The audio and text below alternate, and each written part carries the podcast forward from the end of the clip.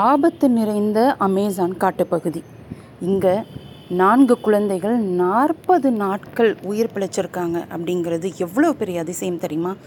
உலகம் முழுக்க இப்போ இதுதாங்க பேசு பொருளாக இருக்குது ஆமாம் கொலம்பியா நாட்டில் கடந்த மே ஒன்றாம் தேதி பழங்குடியின இனத்தை சேர்ந்த ஒரு தாய் தன்னுடைய நான்கு குழந்தைகளோட சிறிய ரக விமானத்தில் பயணம் செய்கிறாங்க எதிர்பாராத விதமாக அந்த விமானம் அடர்ந்த காட்டுப்பகுதிக்குள்ளார விழுந்து விபத்துக்குள்ளாகுது.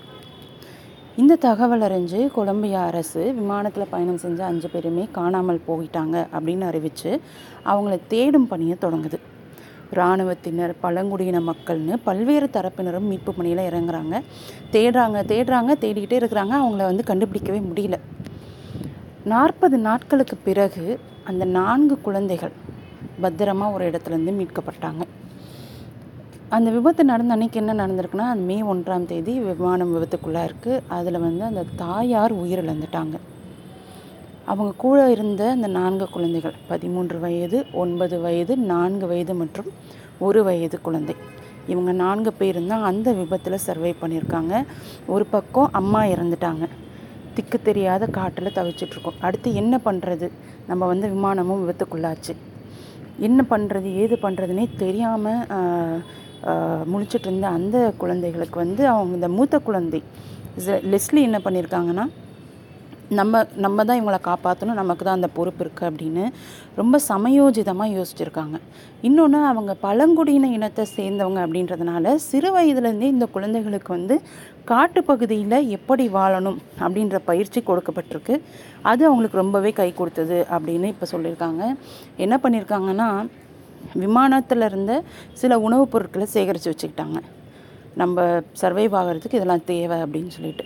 அங்கேருந்து மரக்கிளைகளை ஒடிச்சு தன்னுடைய ஹேர் பேண்டை வச்சு சின்ன கூடாரம் மாதிரி போட்டு தன்னுடைய அந்த சகோதர சகோதரிகளை வந்து அதில் வச்சு பராமரிச்சுட்டு இருந்திருக்காங்க. ஆபத்து நிறைந்த வனப்பகுதி. அங்கே இருக்கக்கூடிய பழங்கள் எல்லாமே உண்ண தகுந்தவையாக இருக்கும்னு சொல்ல முடியாது. விஷப்பழங்களும் இருக்கலாம். ஆபத்தான ஜந்துக்கள் இருக்கக்கூடிய ஒரு காட்டுப்பகுதி. வேட்டையாடக்கூடிய விலங்குகள் இருக்கும். அடர்ந்து இரவு நேரமானால் ரொம்பவே பயமாக இருக்கும். இந்த மாதிரி ஒரு ஒரு இக்கட்டான சவால் நிறைந்த சூழலில் அவங்க அந்த பதிமூன்று வயது குழந்தை மன உறுதியோட மன தைரியத்தோடு இருந்து தனக்கு கீழே இருக்கக்கூடிய அந்த மூன்று குழந்தைகளையும் மூன்று சகோதர சகோதரிகளையும் நாற்பது நாட்களுக்கு அவங்களுக்கு போதுமான உணவுப் பொருட்களை தேடி கொடுத்து பராமரிச்சுட்டு வந்திருக்காங்க.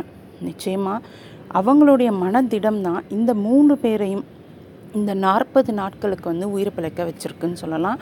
இந்த சிறுவர்களுடைய இந்த நாற்பது நாட்கள் கதை வந்து எல்லாருக்குமே வந்து ஒரு ஒரு பெரிய இன்ஸ்பைரேஷன் என்ன ஒரு ஆபத்தான சூழ்நிலையில் இருக்கும்போது பயப்படக்கூடாது. சமயோஜிதமாக யோசிக்கணும்.